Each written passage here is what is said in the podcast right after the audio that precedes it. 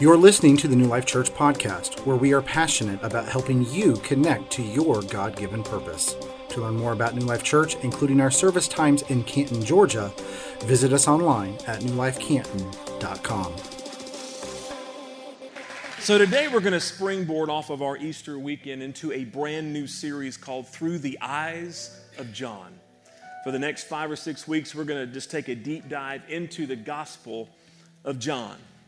The New Testament opens with four Gospels written by four different men about the life of Jesus while he was on earth. Matthew, them with me Matthew, Mark, Luke, and John, right? So Matthew, Mark, and Luke are what we call synoptic Gospels.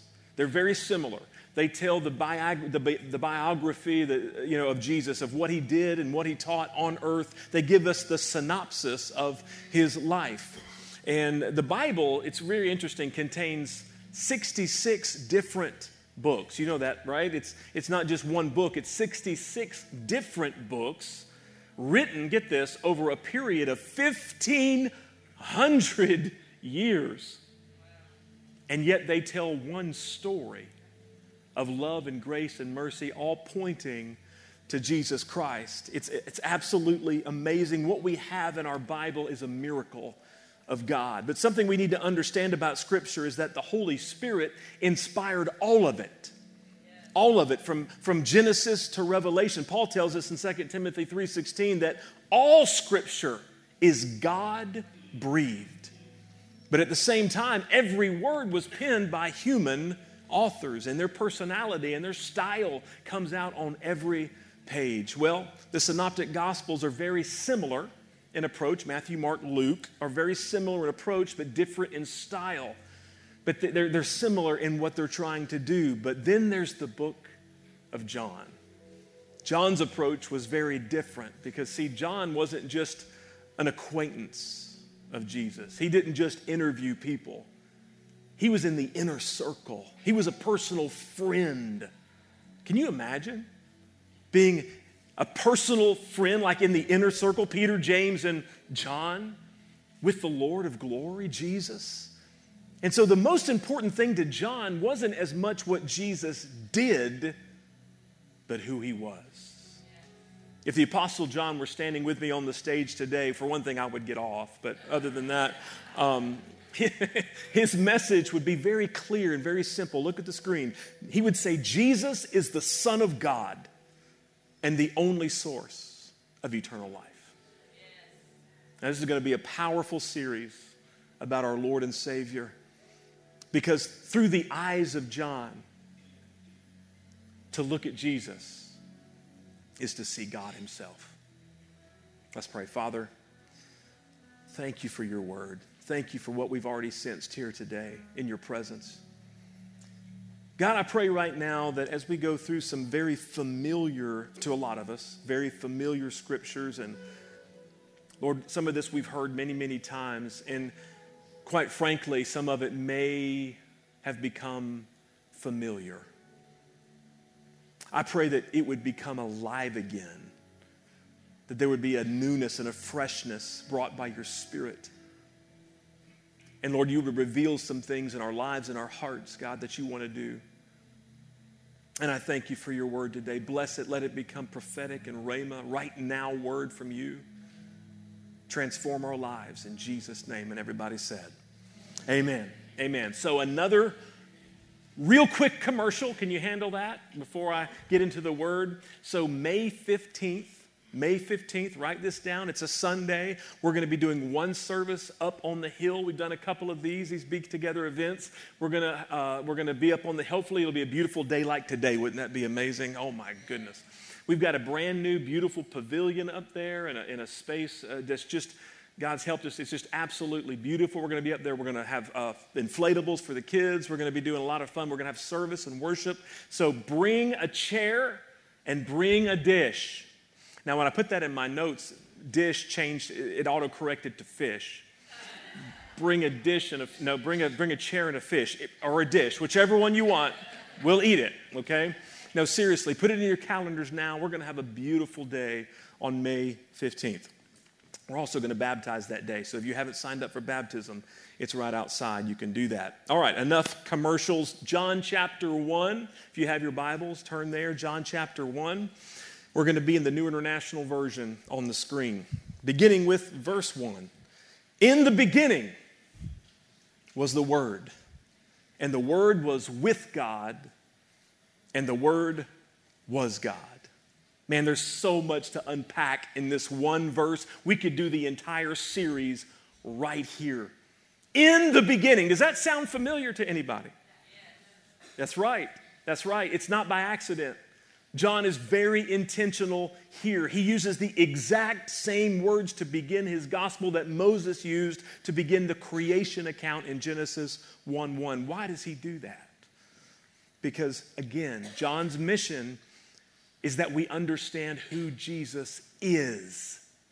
Not just what he taught, not just what he did. Those are important things. In the beginning, John says, not Jesus as a baby in a manger, not Jesus as a teacher, not Jesus as a healer. Those are all important things, and we'll get there. But to John, what Jesus taught and what he did are tied inseparably to who he is fully human and fully God. In the beginning, he spoke, and galaxies came into existence. He spoke again, and the waters and land parted and were filled with life. He spoke again, and humanity was formed, man and woman. The only two choices, by the way, well, that's a sermon for another day. Genesis 1 1 says, In the beginning, God created the heavens and the earth. And then John begins his gospels the exact same way because he wants us to know that Jesus was not just a prophet, Jesus was not just a teacher, Jesus was not just a healer. Look at the screen. Jesus was and is the creator of all things. Somebody give him praise if you believe that. Come on. So that's the first three words of the first verse. We're going to be in John until 2024. so John calls Jesus the Word, the Logos in Greek, the Word. This is the written Logos, the written Word of God. Jesus is the living Word of God. Aren't you thankful this is not all we have? Aren't you thankful we had a God that loved us so much he was willing to come and live out the Word, be the Word for us? Man, that is so powerful. The written Word. And the Word was with God, and the Word was God. Both of those phrases are important. First, with God, with God. Well, that's evidence of the Trinity the Father, the Son, and the Holy Spirit. One God in three persons. That's easy to understand, right? wow. The mystery of one in three or three in one. We're going to have a little Sunday school this morning. I've, I've, I've, heard of illustrations to try to teach this all my life. Anybody else? There's the, the HT, H2O, the water, you know, it exists in gas and in solid and in, in, uh, in liquid, you know, to try to explain the Trinity. I heard one recently uh, about a pretzel. Yeah, pretzel. This is holy. No, I'm just kidding. The holy pretzel. No. The pretzel, there's, sorry, there's one pretzel in three different holes. This hole is not the same as this hole. This hole is not the same as that hole. But there is one pretzel. Just doesn't do it, does it? I tried, y'all. Give, give me an A for effort. It's, it's really, really difficult for us to comprehend this. We, we, we never will fully be able to, to comprehend the unity that exists between the Father, Son, and the Holy Spirit. But the evidence of that relationship, the evidence of that unity is throughout Scripture. One quick example is when Jesus was baptized, all three persons of the Godhead were present. The Father was speaking about Jesus who was in the water, and then the Holy Spirit came down as a dove. All three, three in one. That's just one of many examples. So, as I stated before, the big idea of John is that Jesus is the Son of God and the, the only source for eternal life. Now, I'm curious if, if any of you were like me when I was little. I grew up in the church, and so I heard Son of God all the time. And I have to admit to you that I, when I was little and I heard Son of God, I was like, okay, well, who's God's wife? If Jesus is the Son of God, who's God's wife? I mean, think about it. He is eternal. Jesus is eternal. When was he born? Well, he was born on earth, but no, he was alive before that. What's going on? Son of God, how does that even so here's the problem. Our English word son does not do justice. S O N does not do justice to that relationship between the Father and the Son. If you study this out, and I won't bore you with all the words and all of that, but if you study it out, you get a little more clarity. When the scripture declares that Jesus is the Son of God, what it's saying is that Jesus is of the same substance as the Father. The same. Now, this makes a little more sense to me because I have children. My children are my children, but they are distinctly different from me. Every parent said amen. They're very different from me, but they are of the same substance, DNA, as I am. Does that make sense? Does that help at all? Are we all just totally like, no, that didn't help at all. But anyway, the essence of the Trinity is that in basic understanding, it's, it's three different persons in the same substance, the same God, one God. The Word was with God. And then John says, the Word was God. John wanted us to know from the very outset of his gospel that Jesus was God incarnate. Incarnate. Carne is what? Flesh. God in the flesh. The mighty creator became a part of his creation, limited by time and space, vulnerable to aging and sickness, and yes, even death. That's what Paul's talking about in Philippians 2 6. Who, being in the very nature God, did not consider equality with God something to be used to his own advantage. In other words, Jesus just didn't stay up in heaven in his divinity and just make things happen from up there. He didn't use that to his advantage. That's what he's saying. Rather, he made himself nothing by ma- taking the very nature of a servant, being made in human likeness, and being found in appearance as a man, he humbled himself by becoming obedient to death, even death on a cross. No other religion, listen to me, no other religion out of the hundreds, if not thousands, of religions on this planet can claim a God who came down, who became human, who loved that much. Jesus was willing. Why would he do that? Why would Jesus leave the perfection of heaven? Why would Jesus leave a place where he was worshiped 24 hours a day, seven days a week, where they sang to him, Holy, holy, holy is the Lord God Almighty who was and is and is to come? Why would he ever leave that? One word love. Love propelled him. Love drove him. It was because of the undefiled love that he had that God came down. Say that with me. God came down to rescue and save us. God came down with the gift of eternal life. His name is Jesus. He is the Word of God, and He is God. Church, amen. Yeah, go ahead.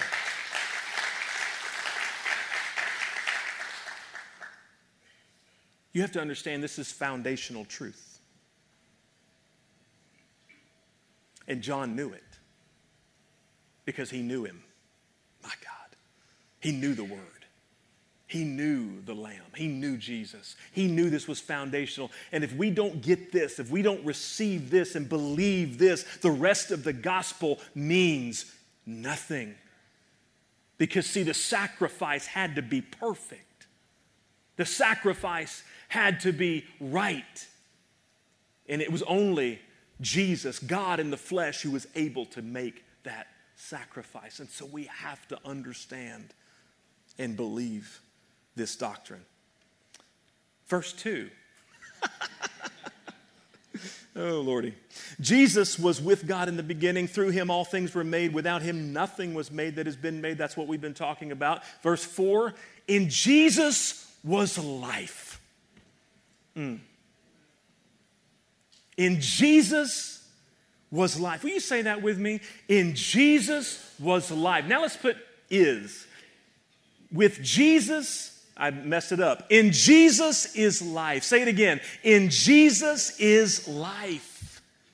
And that life was the light of all mankind. Now, light's pretty important, right?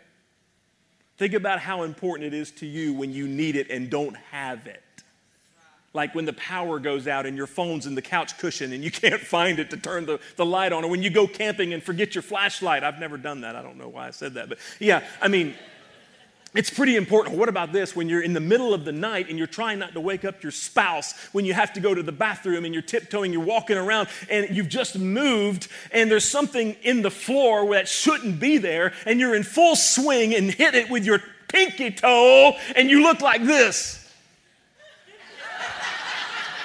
or this, or this. Anybody? Light is very important. got to keep it, you know, got to keep it fun. That's right, light. Oh, good, good. Got to keep it light. We turn on the light to see better. We turn on the light and use light because light brings revelation. Light reveals things that were once lost or unnoticed. Here's the point the life that Jesus lived brought light into the darkness of humanity and revealed our need of a Savior. Remember this from last week? It's the life of Jesus it's the life of Jesus that brings resurrection to my spirit. Come on. And it's His life in me, not my life. It's His life in me that brings the victory and the blessing that I need. Without the light of Christ, without His revelation, we're doomed to stumble around in spiritual darkness without hope, without direction without purpose. Psalm 119, 105 says, Thy word is a lamp unto my feet and a light unto my path. Thy word. Even in the Old Testament, they understood Jesus is the Word. Thy Word is a lamp. Jesus is the lamp. Jesus is the light. He is the life. Come on, hallelujah. Verse 5 The light shines in the darkness and the darkness has not overcome it. This verse means that evil will never be able to overcome God's rule and God's authority on the earth. It means that Satan's kingdom is actively trying to extinguish the light of Christ, but it will never happen. Never. That's what Paul's saying in, in, Philippians 2 9, therefore God also has highly exalted Jesus and given him the name which is above every name, that at the name of Jesus, every knee should bow of those in heaven, of those on earth, and those under the earth, and that every tongue should confess that Jesus Christ is Lord to the glory of God the Father. See, Satan's influence, wait a minute, Satan's influence is real. We see it all around us.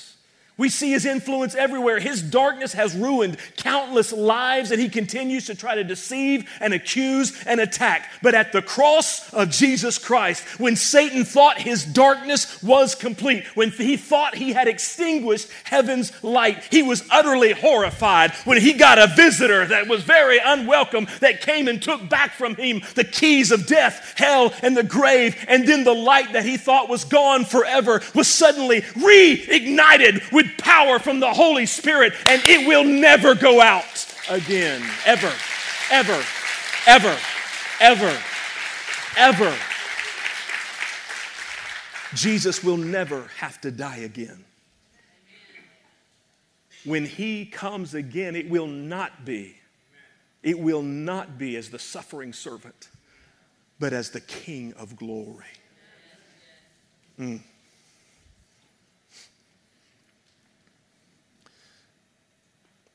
As we begin to wrap up, yes, I said wrap up, I know you're amazed. The first sermon in our series, I want to skip down to verse 10. Verse 10 says, He was in the world, Jesus was in the world. And though the world was made through him, the world did not recognize him. And most still don't. That breaks my heart today. Can you imagine how much it breaks God's? Come on, as we're living our lives each and every day, I know it's hard. I know our life is not, is not easy. Life is not easy. But we have Jesus. Let us never forget that most of the world does not. We have a mission, don't we? The great commission, Matthew 28 19, Jesus said, Go ye therefore into all the world, make disciples Baptize them in the name of the Father, Son, and the Holy Spirit. All the world, Pastor, I can't go into all the world. I'm trying to make ends meet. Your world may be Walmart. Your world may be your home. My God. Your world may be with your friends and coworkers. Jesus can use you, wants to use you, wants to live his life through you to bring hope to somebody else. They didn't recognize him Verse 11, he came to that which was his own. What does he mean? Israel, the Israelite people. But they did not receive him. Yet to all who did, come on, to those who believed in his name, he gave the right to become children of God. Children born not of natural descent, nor of human decision or a husband's will, but born of God. Physical birth makes us physically come alive and we're entered into a family of some kind. But being born of God makes us spiritually alive and places us in God's family. I'm so thankful for my family, but I, I don't know what I would do without the family of God. We talked about it last week. That's what it means to be born again. Born again by putting our faith and trust in Christ, listen, His life in us begins to change us from the inside out. His life in us begins to transform our heart and heal our soul. Every single one of us needs healing in our soul. Every single one of us needs healing in our emotions, in our mind, in our will. We've all experienced different traumas in our life, and Jesus wants to heal us. He wants to touch our soul and heal our soul and transform our heart. His life in us then begins to spill out into the world around us, into those around us, and affect the people around us. His love. You have Christ in you, you can't keep that love in you. His love, His mercy his peace. This world needs the peace of God. Your friends need the peace of God. Your children need the peace of God. His hope, His goodness. How desperately the world around us needs all of those things. They need us to have Christ in us, living his life through us. We're going to read one more verse. Verse 14. The Word became flesh and made his dwelling among us. We've been talking about that. Listen to this. We have seen his glory. Somebody say glory. We have seen, this is John, remember, good friend. We have seen his glory the glory of the one and only Son who came from the Father, full of grace and truth. Full of grace and truth. We have seen his glory. The glory of God is the splendor of God. So, John is saying that we have seen the splendor of God in the person of Jesus Christ. That means that Jesus himself is the glory of God. And that is what God wants the world to experience through his church. I need to say it again. You didn't get it. We're talking about the glory of God. That is what God wants the world to experience through his church. Are we not the body of Christ? So, the glory of God, the splendor of God, then should be on display every single time we gather together as the body of Christ, whether it's in our youth group or our children or our small group or our mission trips or our outreach, whatever it is. When we come together as the body of Christ, the glory of God should be present because it's the glory that makes the difference. It's the glory. It's not my preaching, it's not the ability of any person that stands on the stage. We do our best, we try hard, we put our best foot forward because that's glorifying God to do that. But that means nothing without the glory of God, the manifest presence of Almighty God. He makes the difference. I got a text from our children's pastor, Vanessa, this past week. She had done a screenshot of a Facebook post by a mama downstairs talking about her little boy, what he said. He said, Mom, there's just something different when I'm there.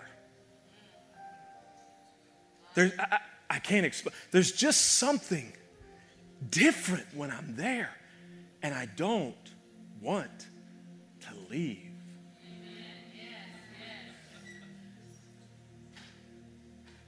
What that little boy is experiencing is the glory. My prayer as of late is that people, as they drive onto the property, would begin to sense and experience the glory of God before they ever walk through that door.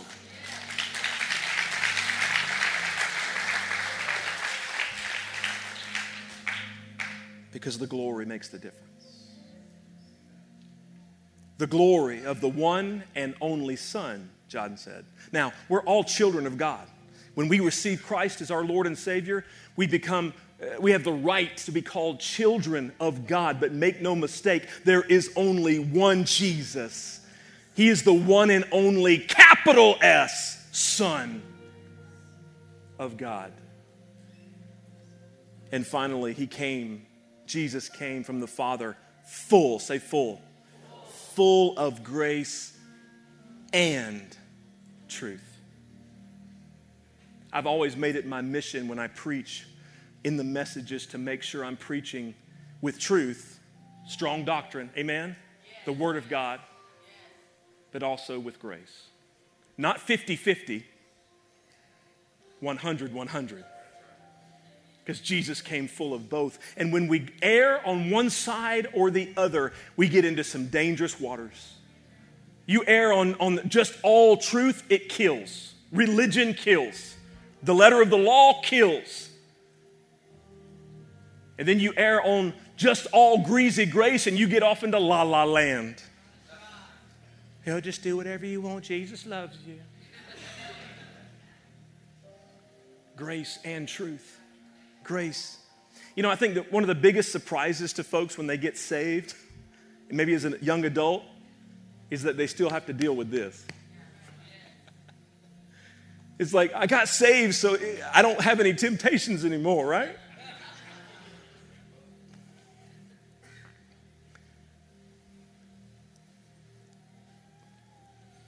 Unfortunately, we still have temptation we still have the propensity to make some really, really, really bad decisions.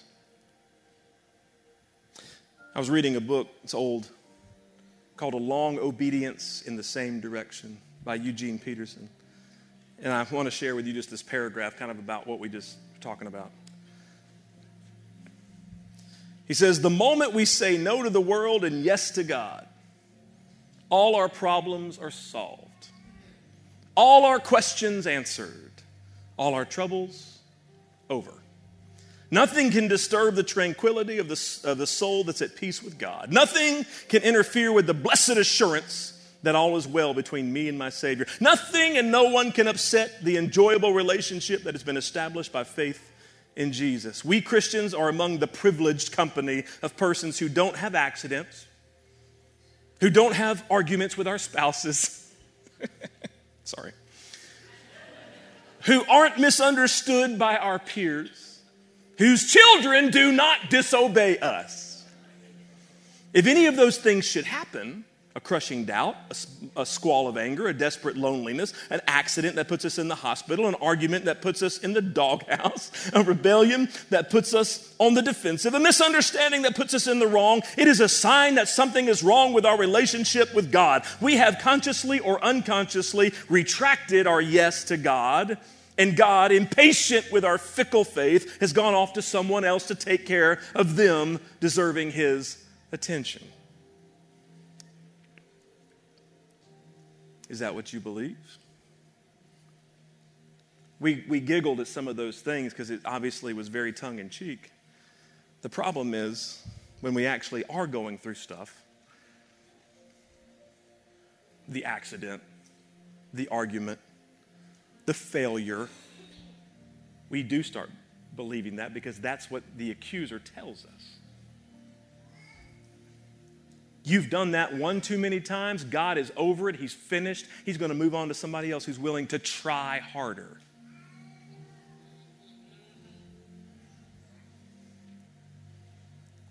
Can I just tell you some good news? If that's the way you're doing your Christianity, you're doing it wrong. It's not the Word of God. Jesus came full of truth, but also full of grace. I saw a movie this week called Father Stu, Mark Wahlberg. Great movie, terrible language. Don't take your 10 year old and be like, oh, Pastor Allen told us to go see this great. movie. but you've been putting earmuffs on their ears 30 seconds in. It's raw right? It's real. This guy is messed up. He's a, he's a brawler, he's an alcoholic, he's a drunk. He keeps trying to get rich quick, all those things, right? And he's always in fights. He's just, just always, he's a mess. He's a mess. He has a near death experience. DUI, was, you know, has an accident, almost dies. It's a true story, by the way. He comes to faith and then decides that God is calling him into the priesthood, which everybody made just laugh when they heard that. Couldn't believe it. They, they were like, that's a joke. He said, No, I'm serious. So he begins to be trained as a priest, and he's still just as raw as he ever was. so He's at the very beginning of this training, and they ask him to do, as Catholic, they ask him to do the reflection in Mass, which is just a short little devotional or whatever. And they're all the leaders are on pins and needles because they don't have any idea what he's going to say. And there's like, is, is he going to let an F bomb drop? You know, just whatever. They didn't know. They didn't know. Have you ever been in a service like that where somebody got the microphone and you're like, Jesus, Jesus, Jesus, Jesus, you know? I have. so we don't do them. Anyway.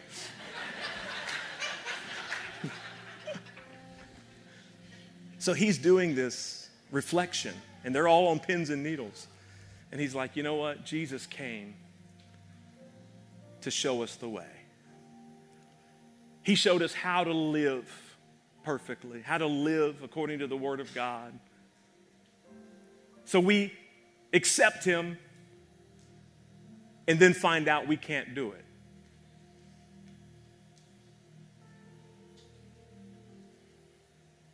And then he points up to the cross and he said, That's where he comes in. He said, Just let him in. Just let him in, and he'll do the heavy lifting. Oh, Pastor, then that means you're saying that we can just do whatever?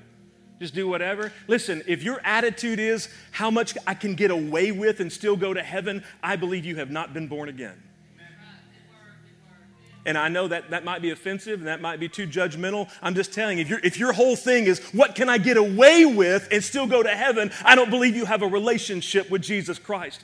But if you do have a relationship with Christ and it crushes you every time you fail, and the enemy whispers in your mind, in your heart, You've done it one too many times. You, have you've, you've gone that direction too many times. God is tired of you. He's, he's going on to somebody else who's going to try harder. Listen, we can try and try and try, but birth, come on, flesh gives birth to flesh. We can't do it on our own. We have to open up and daily yield to the power of the Holy Spirit in my life. We have to yield and submit to His Spirit because it's His Spirit that will do the work. And God knows we're not going to do it perfectly.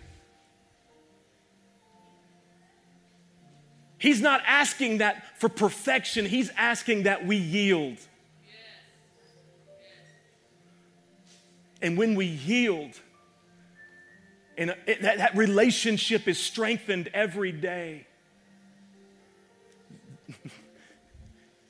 we can look back one day and go, oh my goodness, look what God has done.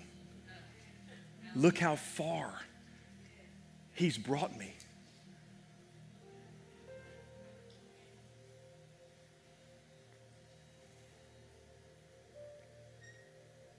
Full of grace and truth. That's freedom. If you were challenged and are encouraged by today's message, be sure to rate us and hit subscribe on Spotify, iTunes, or wherever else you find us. To experience other messages, videos, and live events, visit us online at newlifecanton.com. And again, thank you for listening to the New Life Church podcast.